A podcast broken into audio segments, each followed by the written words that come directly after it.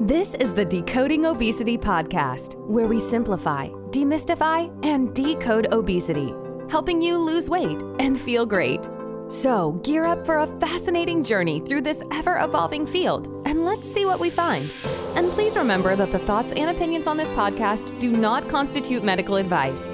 Don't forget to visit our website, www.decodingobesity.com, for show notes and more info.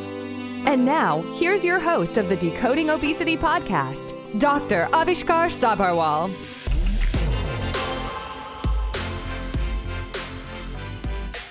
Hi, friend. I have been having a lot of fun interviewing such amazing people on my show. I hope you have been enjoying my podcast as well.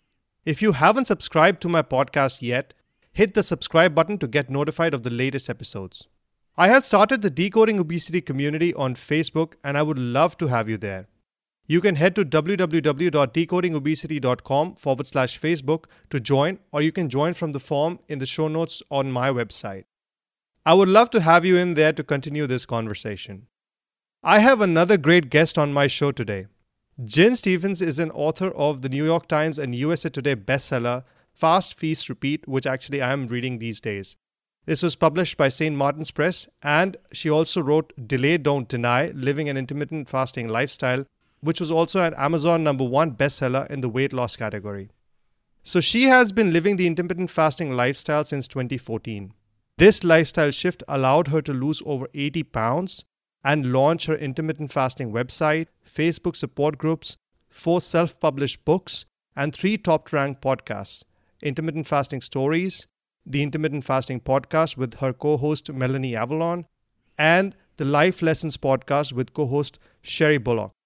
Gin splits her time between Augusta, Georgia, and Myrtle Beach, South Carolina, where she lives with her husband and their four cats. Gin is also a mother to two adult sons, and she is thankful every day for the intermittent fasting lifestyle that makes her life easier. Welcome, Gin. It's so great to have you on my show. Well, thank you so much. I'm really glad to be here. Yeah, this is amazing. So, you know, tell us about your journey. And this is one of the questions that I always ask my guests who come on to share their story. When did you realize that weight was an issue for you? That's an interesting question because I grew up very weight focused. My mother was a dance teacher. And so weight was always the topic of conversation. She never liked her thighs. I mean, you know, always focused on how much she weighed. But I didn't think about it for myself. All throughout high school, I was lean. I was, you know, really like tiny and never thought I would have a weight problem. But I understood that, you know, women were supposed to diet, but I still didn't have to do it until I went off to college and started putting on the freshman 15. You know how that goes. After my freshman year of college, that's when I went on my first diet, and it was calorie counting back then. It was in 1987. That's what we did. We counted calories. And I was able to lose weight. You know, I kept coming back to calorie counting here and there over the years as I would gain a little bit, lose that weight, gain a little bit more, lose that weight. But I always maintained in the normal range until I had kids. And it was the late 90s, and all of a sudden, you know, I finally got into the overweight category for the first time. And there's some more dieting. And then my yo yo's got higher over time. I would yo yo up more and then come down not as much and up more until fast forward to 2014. I really had given up. But after going on a family vacation, came home, looked at the photos, realized I didn't even recognize myself anymore. Got on the scale, which I had been put away because I was like, I'd given up. I put the scale away. I got it back down off the shelf, got on it, and I weighed 210 pounds. I was obese. So I said, All right, this is it. I've got to do something about it. And since that day, I started, you know, my weight loss journey for the last time. And at first, I was doing, you know, a crazy diet at the beginning, lost my first 20 pounds with that decided I was going to do keto for a while, tried that, didn't lose any weight. But in August of 2014, I was like, you know, I'd heard of intermittent fasting. I dabbled in it from 2009 to 2014, but it never really stuck. I always knew it felt like something that I wanted to do long term, but I couldn't wrap my mind around it as a lifestyle instead of a short term diet. But August of 2014, I committed to intermittent fasting and I haven't looked back. Went on to lose my first 75 pounds, which was my goal. Went on to lose at least another five. So I'm down at least 80. I don't weigh anymore. So I don't know what the number is now. But you know, I've maintained my size in my weight range since 2015. And for the first time in my life, I've not yo yoed up and down, up and down. I've just stayed within the range. My clothes still fit. And thank you, intermittent fasting. yeah, it's interesting that you pointed out that you started yo yoing Mm-hmm. a little higher and then coming down not as much. What ends up happening is we don't really realize, and the weight gradually creeps on. It's not Yes. going to be that it you have it an X amount one day and you have a drastic difference the next day. It comes on so gradually you don't realize it till you're like really a different person than what you were, say, a few years ago. And that's when it hits. And especially when you look at, because you're looking at yourself every day in the mirror, right? Mm-hmm. So you don't really realize it till you look at your older photographs and you're like, wow, I was this and now I'm this. It's true. and when you get onto the scale. So so that's very interesting. But what do you think really caused this? What do you think caused you to get to your heaviest weight of 210 pounds? I like to say I dieted my way up there. We know that if you do crazy restrictive diets, you can slow your metabolism over time. You know, we have a lot of research on that. You can also boost your metabolism. It's not permanent. You're not permanently damaging your metabolism, but you can, it does slow. You have that metabolic adaptation. But I had a whole period of time where I was taking doctor prescribed diet pills. Phentermine, also known as Adipex. You know, I was getting them from a doctor. It must be healthy if your doctor gives it to you, right? You know, you can get those at so many weight loss clinics even now. But I think that really affected my body in a negative way. And so when I finally realized this is back in 2005, I was like, you know, I'm done with these diet pills. They make me feel awful. This can't be good for my body. And then I gained 50 pounds in 18 months. You know, I really think I had slowed my metabolic rate with all those diet pills and the crazy dieting. And then that was it. It was just, I was, I felt like I was stuck on that roller coaster and I would do a restrictive diet and then I would, you know, we know that our bodies rebel when we try to over restrict long term and they send us these eat, eat, eat signals. Right. Our hunger hormone gets ramped up because our body doesn't know we're trying to lose weight. Our body thinks we're like in a horrible famine or something. So we need to get food. So, you know, you really do have an increased appetite after you restrictively diet because it's your body trying to keep you alive. So, you know, I just kept struggling, trying to fight against my hunger. You know, I was like, I can do this. I'm a smart person. I could just, you know, I've got the willpower. But then, you know, you just find yourself overeating because your body is telling you to do that. And you get caught in that vicious cycle and you feel like such a failure and like you're weak when really it's hard to fight your body. And I fought it for so many years. Then I gave up. And that's when I got to 210 pounds. But the beauty of intermittent fasting is you learn to listen to your body, you reconnect with your hunger and satiety signals. I like to think of it as like a factory reset, you know, back to how how you're supposed to be. So I can hear when I'm hungry and I can hear when I've had enough. And so I'm not fighting my body fasting. Intermittent fasting doesn't feel like fighting the battle anymore. It's just a very easy way to live. Yeah, that's so cool. Why do you think your previous attempts failed? You st- started with keto. You tried Mm-hmm. intermittent fasting before. So why do you think all of that failed at that point in time? And what was different this time when you succeeded? You know, back then, the books that were out between 2009 and 2014, without fail, everything you read about intermittent fasting pretty much was like, well, you're just eating fewer calories. You know, there was no understanding of autophagy, no understanding of, you know, the metabolic and hormonal changes that go on while your body is fasting. I mean, maybe there were some people that understood it, but they were, had not written any books that were out there that I could find. And so it just seemed like a way to cut your calories and eat in a smaller eating window. Of course, now we know so much more than that. We know that a lot is going on behind the scenes that makes intermittent fasting different. But a typical diet where you're eating low calorie amounts of food all day long, you're having to really force yourself. You're fighting against your body the whole time. But now we know that when you fast clean, which I can talk about in a minute, when you're fasting clean, your body is finally able to tap into your fat stores for fuel. It's like you're unlocking your fat stores for the first time efficiently. And once you get to that point where you're metabolically flexible, you're adapted, you're tapping into your fat stores, it becomes so easy.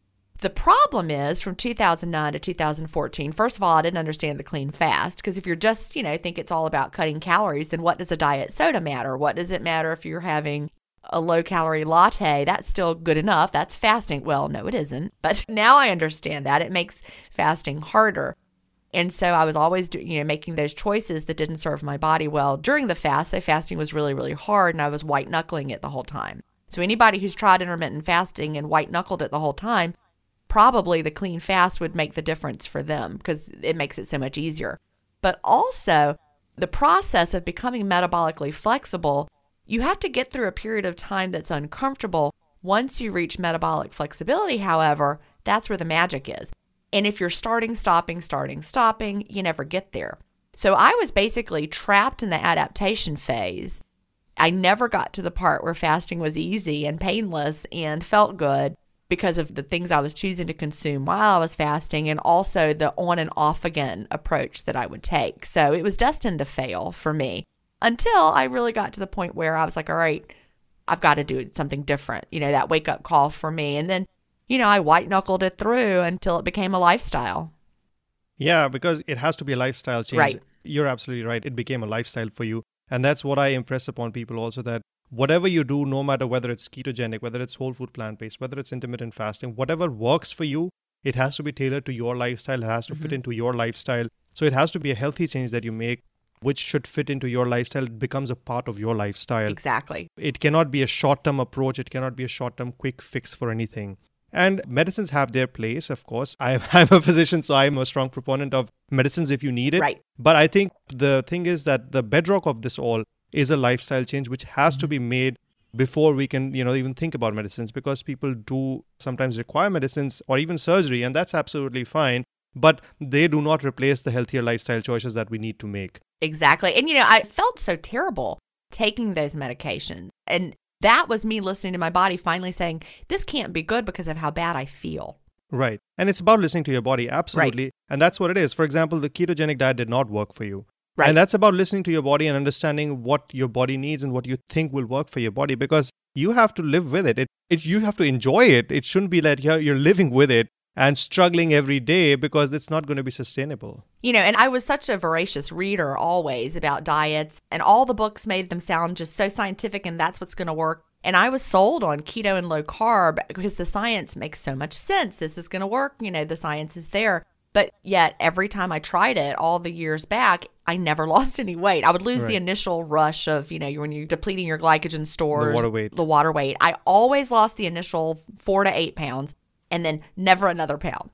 And then I would quit, and then all those four to eight came right back. So I was right. never, I never lost fat doing a, a, ketogenic or low carb approach. Well, now I understand more of that. Have you ever um, read anything that Tim Spector's doing, Dr. Tim Spector? He's part of the British Gut Project. He's written some books. He's doing some great work on personalized nutrition. Oh, the Predict One trial? Yes, he's the Predict guy. Yeah, there's a yes. Predict Two trial coming out. Actually, it's interesting that you mentioned that my previous episode is on personalized nutrition. Love it. That's my passion. so I've talked about quite a few studies there which are very interesting mm-hmm. that talked about it. And yeah, so it's interesting, even with the personalized nutrition, there's an interaction not just between the genes and what type of food that you eat, there might also be an interaction between your microbiome and, one hundred percent. That's what they're finding. I actually took part in Predict Three oh, and so wore cool. a CGM for a couple weeks, tracked my food. And there's a blood test component where they check, you know, they give you these challenge meals where they check to see how your body responds to clearing glucose and also clearing fat. And to no surprise of my own, I found my body does not clear fat well. And so, based on those results, if I eat too much fat in a period of time, it's inflammatory for my body. And no surprise, when I would try to do a ketogenic diet, I felt like I was inflamed the whole time. And now I understand why my body doesn't manage fat as well, doesn't clear it well. So a high fat diet is not right for me. Right. But there are people, a bunch of people that I know have gone through the same Predict 3 study and gotten their results. They clear fat beautifully. they don't have to be as careful as me. So your friend who does great on the ketogenic diet is probably someone whose body clears fat quickly. My body does not. And so it's fascinating to see how we're really all different. We really, really are all different. Yeah, that's true. But what was it about intermittent fasting that really made you stick to it? Well, I was just so diet weary. I tried all the ways of eating that promised you, you know, keto, low carb, plant based, eat clean, eat dirty, whatever, you know. I tried every diet that came around. If it came out prior to 2014, I did it. And I was tired of eating different foods from my family. And, you know, I'm on this crazy diet and they're eating this other thing, but I want to eat what they're eating. But instead, today I'm eating right for my blood type. So I'm only eating things you know, that are on this Right. list. And I just wanted to eat the foods I wanted to eat. And so with intermittent fasting, that's what I did. I had been doing keto, like I said. I'd actually did low carb keto for the entire summer of 2014, didn't drop a single pound. In August, when I switched to intermittent fasting, I also added back carbs and you know had that daily eating window. Finally started losing at the rate of about a pound a week.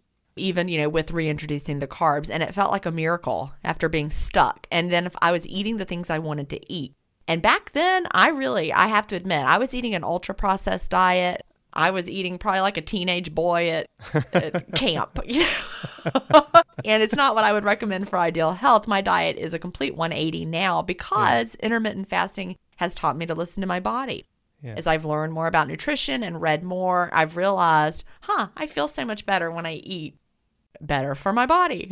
yeah. So how did you discover the clean fast? Because you were fasting dirty earlier, right? So you Right. talked about the clean fasting that is basically either a water fast or not, not even a water fast, like not even drinking water during your fasting. So how did you discover that? Well, for with the clean fast, I stick to you know, plain water, sparkling water, unflavored, black coffee, plain tea. That's the clean fast. And really what opened my eyes was reading the obesity code by Dr. Jason Fung. You know, he's talking in the obesity code about insulin. And no one in intermittent fasting had been talking about insulin. It was always about drink your diet soda if you want, it's zero calorie, it's fine. You can put fruit in your water, and that's not a problem. It's low calorie, it's zero calorie, it's fine. And so suddenly, Jason Fung was talking about an insulin response, the cephalic phase insulin response to sweeteners. And he had a section there, like I was living on coffee with vanilla, cream, stevia, and cinnamon. I drank that all day long during my fast. Well, I had lost 75 pounds when I read the obesity code, but I had been plagued by eight pounds of stubborn weight regain, and my weight was suddenly going up little by little, even with intermittent fasting. And so I read the obesity code when he talked in the section about how stevia caused more of an insulin response than sugar. I'm like, well, what am I doing here? We're having this all the time. This is, you know, you don't want to have, you know, we know, we know that high insulin levels, you know, insulin is anti-lipolytic, meaning it keeps you from tapping into your fat stores efficiently. It keeps the fat kind of locked away. And so I was like, well, I'm just going to have to stop having the stevia. So at first I was like, I'm just going to give up coffee completely. I can't do the black coffee. and I tried that. And then I was like, well, I really miss coffee. So it's like, I'm going to do the black coffee. so after reading the obesity code, I made the switch to black coffee and it was a miracle. Number one, the fast became easy. I no longer had to white knuckle it because even before that, I was doing it because by golly, I was going to keep this weight off. And of course, I wasn't. I was slowly regaining, but it was still hard. I was still white knuckling it through the fast and watching the clock. But once I took all that stuff out of my coffee, I stopped drinking flavored waters. I stopped drinking diet sodas. I stopped putting the stevia in. I stopped all that stuff that had food flavors. Suddenly, I was no longer watching the clock. Fasting became easy. I lo- relost those eight pounds. I went on to lose some more. And so, you know, as I understood why all those things made the Right. fast harder, I wouldn't want to add them back. Yeah, that's important to understand. I, I Mm-hmm. think clean fast works wonders, It does. especially when you're adding the sweetness and whatever. It's kind of like having an appetizer which kind of readies your It stomach does. for the, the next meal. So I guess it's better to just be doing a clean fast. You don't want your body to think food is coming in. Right. And some people wonder, you know, because I talk about not having flavors, you know, during the fast. You have your water, your plain sparkling water. Don't add anything into it. But we do have the black coffee and the plain tea. So people are like, aha. But coffee and tea have a flavor. The difference is those have a bitter flavor profile. right. And the bitter flavor profile does not, your brain doesn't taste that and think, oh, we're going to need insulin because, you know, sweet things in nature are honey, fruit, things like that. And so our body knows that if you're having something sweet, you're about to get a hit of glucose. But Yeah. the bitter flavor profiles, that's not associated in the same way in your brain. Yeah, and you know, the other thing was uh, that at least when I was fasting, I would add a little bit of salt to water, just heat up the water and add salt. That really was very, very satisfying. Just Mm-hmm. Minerals on- don't break the fast. You're right. Salt is okay. And sometimes people add salt to their coffee. so I know. it. I tried it. I'm like, "Ah, you people are crazy, but people love it. You're not crazy people. If you like it, you like it. but I, I did not. but you know, they say it cuts the bitterness. They put a little couple sprinkles in the grounds when you're brewing it. But uh, uh no, I don't want any salty coffee. Thank you. So, what regimen do you follow now, and how did it change, and how did you evolve your regimen? Well, you know, I've really tried every type of fasting that you could try. I've done the alternate daily fasting approaches. And you know, right after I read the obesity code, you know, because he doesn't really talk a lot about time restricted eating or daily eating windows. He, I think he might mention it. But then at the end, he's got an appendix where he's got, okay, here's what you do. and they're alternate daily fasting protocols where you're doing like a 36 to 42 hour fast and then you're eating two to three meals on the day following the fast. That's the alternate daily fasting approach or ADF. So I started doing that after reading Obesity Code. And remember, I had eight pounds I needed to lose that I had regained. And I did that for a couple months. And it wasn't really the approach that felt right to me. So I switched back to the daily eating window approach. And at that time, I was sticking to a five hour eating window. And I haven't stopped the daily eating window approach since. So this was 2016 when the obesity code came out. So ever since probably June of 2016, I have eaten every day. There has not been a day where I did a complete fast and went to bed without eating. So I like to eat every day. That works best for me. How long is my eating window? Well, that varies. In my maintenance range, I'm not trying to lose weight. I'm just happy where I am. So I really listen to my body. Some days I might have two meals. A lot of days, most days I just have one actual meal, but I'll open my window with a snack. Like yesterday, I opened my window probably around let me think, maybe 2:30 in the afternoon. I had a snack. It was like a harvest bowl. It was like a lentil base and lots of veggies in there and I had that. And then I had actual dinner at about 6:30 and then I had a piece of raisin toast to close my window. I just felt needed a little something sweet. Raisin toast fit the bill. I had some and it was delicious. So I had probably a 5-hour window yesterday.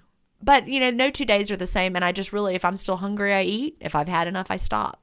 So, you just listen to your body and go according to that. I do. I do. But I think it's important for people to start somewhere because once your body gets used to the fasting, I think it gets easier for you to tweak it. At least that's It what I does. Mm-hmm. Because even when I was fasting, no two days were the same. Right. I started with a specific goal in mind that I'm going to. I started with 16.8. I think usually people start with that. Mm-hmm. You can extend it further if you want. But again, it's going to depend on how you feel within your body. Some days you'll be really hungry and you'll just Right. be like, I, I cannot fast today. And that's especially during the adjustment period because you're not well fueled. That's the key. You're not tapping into your fat stores on day one efficiently because you really do have to teach your body to be metabolically flexible. Right. Because if you've been eating, you know, the standard way with breakfast, lunch, dinner, snacks, your body I don't want to say it's gotten lazy, but it's gotten lazy. it's not used to you know having to do that extra work. It wants to run on glucose. You've trained it to run on glucose and you Right. keep putting it in. And it takes time to adjust. In my book Fast Feast Repeat that came out June of 2020, I have something in there called the 28 day fast start. And in the 28 day fast start, your one goal is to nail the clean fast and let your body adapt. And so you can choose, there are three different plans you can choose from about, you know, rip off the band aid. You're somebody who wants to jump right in and really go for it. Or you're someone who wants a more s- slow and steady approach, or maybe you're somewhere in the middle. But you get to decide how you want to adjust to intermittent fasting. And you can go back and forth. You're like, oh, I was too ambitious. I'm going to dial it back a little bit because you want to get in the habit first and let your body learn how to do it. Yeah, so uh, you know, it's interesting. We just talked about adjusting your body to the fasting period and how long you're going to fast. The other thing I think you need to adjust in your mind is what you eat when you're Mhm. eating, right? Because Right. when you start fasting, initially you're like, you want to reward yourself at the end of the fast and you just want to get whatever you see in front of you into your mouth. It's true. So, you know, it's important to understand what you're going to put into your mouth. How did you change what you eat now from what you used to eat then? I know you talk about fast worthy meal. Right. So let's talk about that a bit. Well, first, let me talk about what I would tell someone who's just starting out new. If you're starting out new, you're going to start the 28 day fast start or you're ready to start intermittent fasting, I want you to only change one thing, and that is just the fast at first. I don't want you to change what you've been eating yet. Now, that goes both ways. Let's say you've been eating clean and now you want to start intermittent fasting. I don't want you to suddenly reincorporate all the foods that were forbidden and do fasting at the same time. Let's say you've been doing keto and you want to start intermittent fasting. Don't bring back all the carbs like I did and start intermittent fasting. I want you to change one thing only, and that is the fasting. Then, after your body's adjusted to fasting, is the time to start thinking about, you know, if you had been excluding a lot of foods, slowly bring things in that you'd like to try. Or if you've been eating, you know, the standard American diet, now you can start tweaking for food quality. But if you try to change everything at once, you're destined to fail. Like if you've been eating the standard American diet and you decide you're going to start intermittent fasting and 100% clean up your diet at the same time, that's a lot. So Yeah. just nail the fast first, then tweak what you're eating. For me, the, the tweaking what I was eating happened in 2017, really. I'd started to, you know, gravitate towards some better food choices naturally. But in 2017, you know, I was a teacher and I was home for the summer break and you know, I ran these Facebook groups and we had a lot of diet wars in the Facebook groups where people would be like, everyone must be low carb or keto, or why are you even doing intermittent fasting? You're wasting your time. Then there'd be other people that are like, no, you must be plant based. If you're not plant based, you're wasting your time. And so I was like, what does the science really tell us? So, you know, I have a doctorate in gifted education. I love to research and learn things. I was like, I am going to dig into PubMed and I'm going to read everything I can find and I'm going to figure out what we should be eating. Surely we know it's got to be there. We know things. It's, you know, back then it was 2017. We're smart. So I started digging in, and that is what first led me to the idea of personalized nutrition. And I ran across um, Dr. Eran Segal's TED Talk. Have you seen his TED Talk? No, I haven't. Oh, no. you got to look it up. Dr. Eran Segal, E R A N Segal. He actually wrote a book on personalized nutrition since then, but he's a researcher out of Israel, I believe. And it was the first time I had really heard that we are different. Like they were doing the glucose monitoring, they were noticing that some people had a totally different blood glucose response to say white bread. One person it would spike their blood glucose, other someone else it was not. It would be just easy. And I'm like, you know, because we have all been taught about the glycemic index as some universal thing. Right. And that's not how our bodies work at all. And so, really, and then I realized the glycemic index, which is so funny. The way they figured it out is they took like 10 people, tested them with the food, measured their response, and then found the average. That would be like if we had a height index and we took everybody's average and said, your height is five six because that's the average. Well, how many people are exactly five six? You know, people are taller, they're shorter. Yeah. But the glycemic index is the same thing. Don't all have the same glycemic response to food. It's widely variable and it depends yeah. on our gut microbiome, yes, our genetics, although gut microbiome, you know, Dr. Tim Spector and his group, they're finding the gut is more of a player Right. than really anything else. Yeah. But then, you know. I got interested in figuring out what foods work best for our individual bodies. And that really, you know, I read about the blue zones. I learned about, you know, longevity. And really, it fascinated me to think about foods that work for me may not be the foods that work for you. And I really can listen to my body and see how I respond. And I don't have to read a diet book where someone else tells me what to eat because the if I wrote a diet book based on what works well for my body, I could be like, this is it. This is the secret. But that would only be the secret for me. Right. That's true. I think it's important to listen to your body and it's important to understand that even if you're fasting, that's not going to be the be all end all unless you have a healthy diet. Now, a healthy diet Right. can be anything. It does not necessarily have to be one specific diet plan. Right. As long as you're eating whole, real foods That's true. that's healthy. So that necessarily has to be incorporated into your fasting regimen when you're breaking your fast. I agree with that. The more I've researched, you know, I'm working on a new book now. And even in Fast Feast Repeat, I talked about ultra processed foods. That's the new terminology that they're using. Ultra processed foods are the foods we really want to avoid because they don't serve anybody well. And, you know, there's not one single study out there on ultra processed foods finding benefits of these ultra processed Franken foods.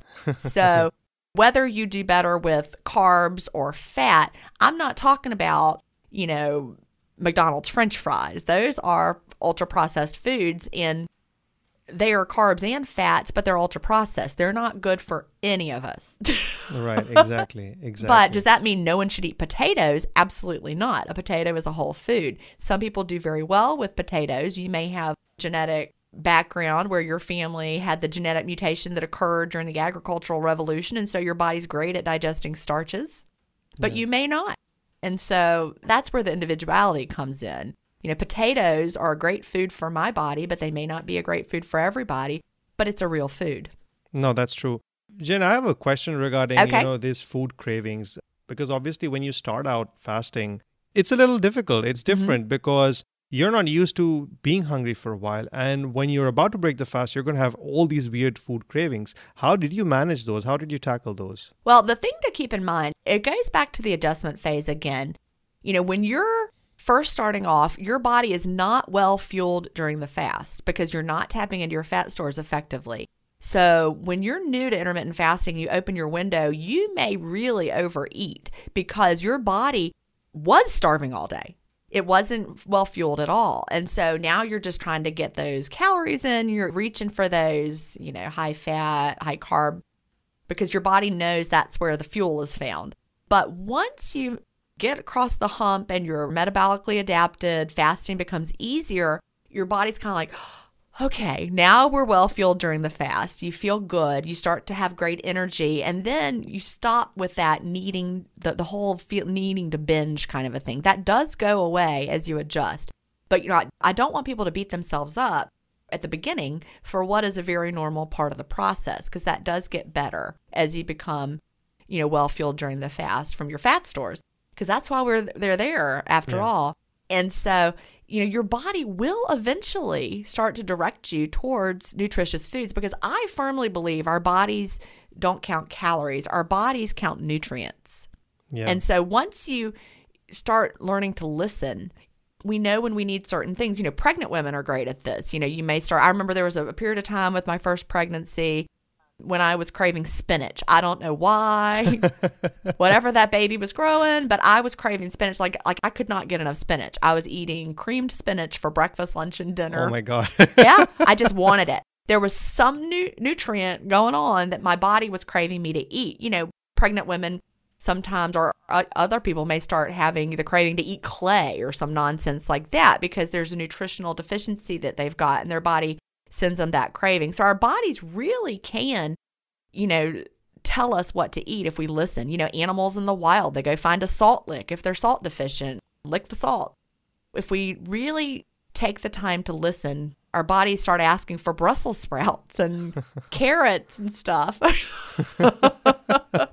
yeah, that's interesting. It must have been a difficult time for you to kind of adjust to your family's eating schedule and not eating when they're eating. And how did you do that? How did you manage that? Well, you know, back at that time, I was working, I was a teacher, and it actually was easy because I was teaching all day and I just got to the point where I didn't eat at work. Then I would come home and open my window, and it really wasn't hard at all. And I got to, you know, enjoy the evening meal with my family. So, you know, at first there was some oh, I can't eat lunch on Saturday and everybody's eating. You know, there was a little bit of that. But when I started to really understand, you know, the mindset shift for me was once I understood the health benefits of fasting. And this wasn't until, you know, really 2016, the Nobel Prize in Medicine was awarded to a researcher who was studying autophagy, which is our body's self cleaning mechanism. And this is actually ramped up when we're fasting, among other things. Once we realize the fast is more than just a low calorie part of the day, it's actually where the, the healing benefits occur. It's where our bodies can do the maintenance and repair that, that needs to go on that you can't have happening if you're constantly shoving in food like I used to do. You appreciate the fast for what it is, and you no longer think, oh, I got to get through this fast and then I can eat. No, you're like, well, I'm fasting right now and my body's doing some important stuff. Just like when you sleep at night you know, sleeping is restorative and powerful, and you must get enough sleep. We also need to build in that restorative time where we're not constantly, you know, eating from the minute we wake up to the minute we go to bed. Our bodies need time to rest and recover. Yeah, that's true. Did your fasting change, your routine for fasting change from your weight loss phase to your weight maintenance phase? Were you doing like longer fasts before and did it become a little shorter or Well, you know? I started off with the five hour window is like pretty much that was my, you know, ideal. I'm going to, because I read Dr. Bert Herring's book, Fast Five. It was called The Fast Five Diet, and I can't remember the, the rest of it, but it had diet in there. And of course, that adds to the whole idea of your dieting because diet was right there. And that seems like something you do temporarily. But Right. the five hour window is really how I got my start, thanks to Dr. Herring's work with 19.5. And five hour eating window worked well for me. And then, you know, as I got to my goal in maintenance, some days I need more food. And so I'll have a longer window. And if you get back to listening to your body and knowing your hunger and satiety signals, some days you need more food and you need more food to maintain than you had while you were losing. So, you know, it's okay to eat well and be satisfied because, you know, that feels good for a reason. Yeah. So I just really, it just kind of evolved to listening to my body. And then weight maintenance is not a challenge. Yeah. That's You know, animals in the wild that are not fed by humans do not have weight struggles and they don't count That calories. is true. They don't count calories. They manage to stay at their ideal weight. They eat when the food is there and then they stop eating and, you know. Do you exercise, Gin? Well, I move my body. I'm strong, but I don't do a formal, you know, I don't go to the gym. I have a vibration plate, which I love. I love my vibration plate. And really, you know, like last week I was at the beach working on a property that we have there and I took a bunk bed apart by myself. Wow. I can lift heavy things, but thank you intermittent fasting because it boosts your human growth hormone levels, which is great. You know, I'm 51, I'm going to turn 52 this year and you know, I'm strong, I'm healthy, and I can do what I want to do. You know, I went this over the Christmas break. My son and his wife were here visiting, and we went to a national park and we hiked several miles, and I was in the fasted state. My body can just do what I ask it to do. That's so cool. So I'm active, but I'm not an exerciser. I mean, you know, think about it though. Exercise also is a modern invention. People just lived their lives yeah. Yeah, that's true. before. No, I mean it's important to understand that even being physically active, I mean fasting is not an impediment to being Oh, definitely active. not. hmm You know, I was able to walk all those miles in the fasted state. You know, I can lift heavy boxes in the fasted state. Again, wait till your body adjusts. You don't want to do it during the adjustment phase. I mean, you can do it during the adjustment phase, but it's going to be harder. You might feel like you're trapped in jello or something. Right. So, what advice would you give to people who are now contemplating starting the fasting, the whole fasting protocol? Which protocol should they choose? How should they do it? Because I know people are going to have like 10,000 questions, and a lot Right. of people go into analysis paralysis because they want to Right. find the perfect thing that's going to work for them. Well, I want them to get Fast Feast Repeat, and it's not just because I want to sell them a book. If you have Audible, you can listen to it for free. You can check it out from the library. Get your own copy, though. You're going to want your own copy because it's something for you to come back to. Like, I have a whole frequently asked questions in there because I ran all these Facebook groups for all these years. So I know the questions people have. They're all in, in the back of the book. But get Fast Feast Repeat, and you have my permission to turn right to the 28 day fast start chapter to know how to get started. Make sure you understand the clean fast. That's the non negotiable. Fast clean. Make sure you're doing that. There's a couple chapters that explain why it's so important and also how to make sure you're fasting clean.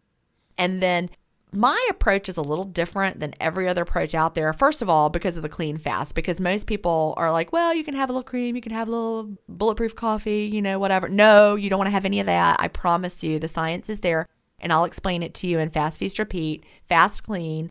I promise it matters. Even if you think it doesn't, take the Clean Fast Challenge and do it. You will not be sorry. But my goal is to empower you, the reader, the listener, someone starting intermittent fasting, to be in charge. I'm not telling you exactly what you have to do. I'm not telling you what to eat. I'm not telling you when to eat it. I'm not going to tell you when, quote, the best eating window is. You figure that out. And that's where you learn how to tweak it till it's easy. That's that's one of the chapters, tweak it till it's easy. We have a chapter called the, you know, your intermittent fasting toolbox because you get to develop your own plan here based on how you feel. I have a good friend. She feels better with a breakfast eating window. She wakes up, she has her breakfast, she drinks her creamy coffee because she's not fasting, her window's open. She eats for the day, then she closes that window maybe around 10 or 11 and she's done for the day. That's it. She doesn't eat again after 10 or 11 in the morning. That window does not work for me. Right. but that is her ideal window. If she tried to eat like me, she wouldn't feel her best. My ideal eating window is later in the day. I actually tried to have it a little earlier recently. I did a little experiment, didn't work for me. At first, I was like, this is great. I'm eating a little earlier. And no, I went right back. You know, this is the window that feels best for me. And so someone could literally follow me around all day and do exactly what I do, and it's not the right thing for them. So, my goal is to empower everyone to find what feels right to them. And you'll know, you'll know Yeah. what feels good. You know, not at first as you're adjusting, that's not going to feel the best. But once you are adjusted and you find what feels right to you, it's not a struggle. You don't have to fight your body. Suddenly, you're working with your body as a team. And that's where the magic is. Yeah, that's true. That's very well said. Well, my friend, you're not alone in your weight loss journey. Join the Decoding Obesity community to find others on the same path and get the support you need. So head on over to www.decodingobesity.com forward slash Facebook to sign up. Well, that's all we have time for today. Thank you so much, Gin, for joining me and sharing your story and your journey. This was amazing. Well, thank you. I was glad to be here. Thank you, everyone, for listening in, and I'll see you all next time. You've been listening to the Decoding Obesity podcast. Please remember, the information in this podcast should not be used in any legal capacity whatsoever. The thoughts and opinions expressed on this podcast are solely of the host and his guests and do not constitute medical advice. Views and opinions on this show do not necessarily represent the views and opinions of any organization. And that brings us to the end of the show. Thank you so much for listening in. Don't forget to visit our website, www.decodingobesity.com, for show notes and more info. And if you've enjoyed this episode, please feel free to rate, review, and subscribe on your preferred podcast listening platform. We really appreciate that effort. Until next time.